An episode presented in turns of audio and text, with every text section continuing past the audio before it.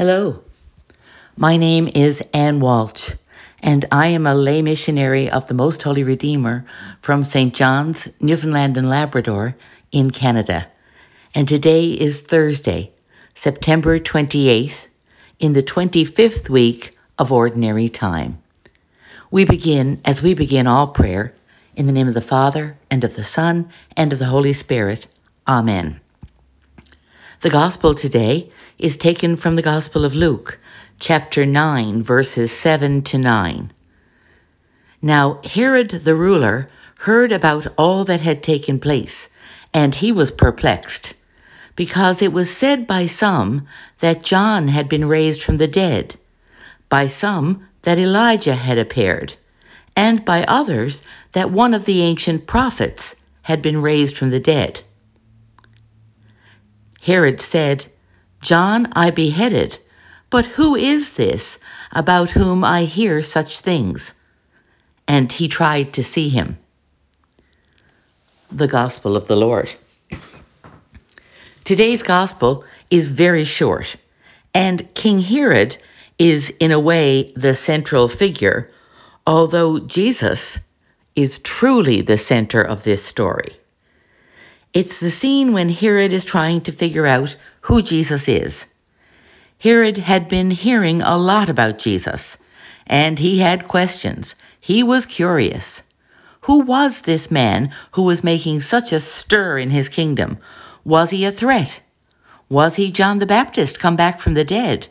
Was he the prophet Elijah? And if he was, what might that mean? Like Herod, people today and we ourselves have questions about Jesus. Some people have heard a lot about him. Some have heard very little or nothing at all. And we, and they, have questions. I often give tours of our basilica in St. John's. One day, a young man walked in. He had come from a cruise ship in the harbour, and he had very little time.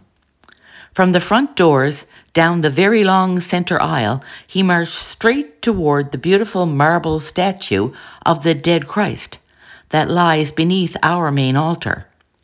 Standing before it, he began to weep. I walked over to him and asked what was wrong.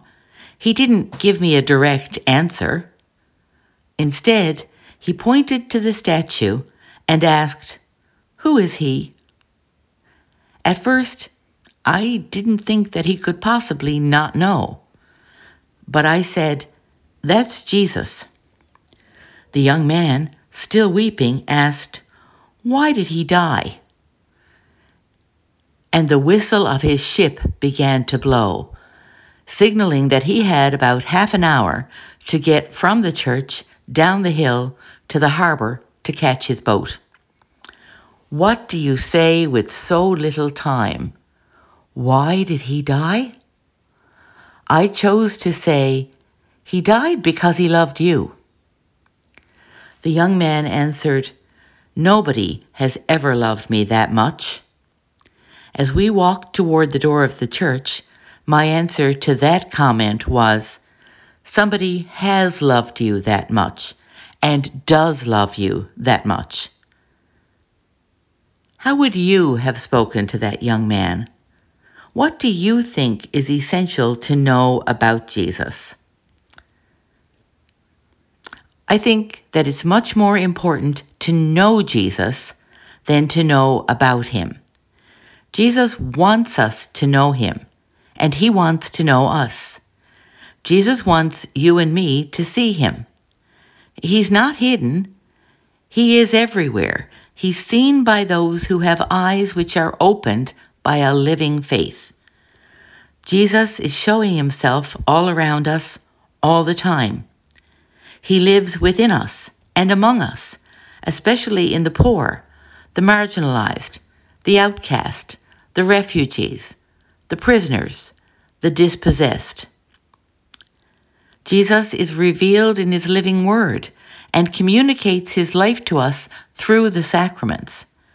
We are invited today to be the people who always want to see Jesus.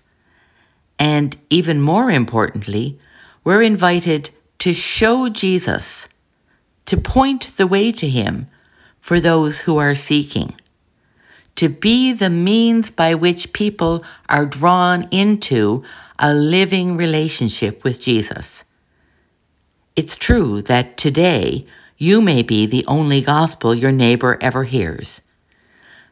Be the good news for somebody else today. And may Almighty God bless us, Father, Son, and Holy Spirit. Amen.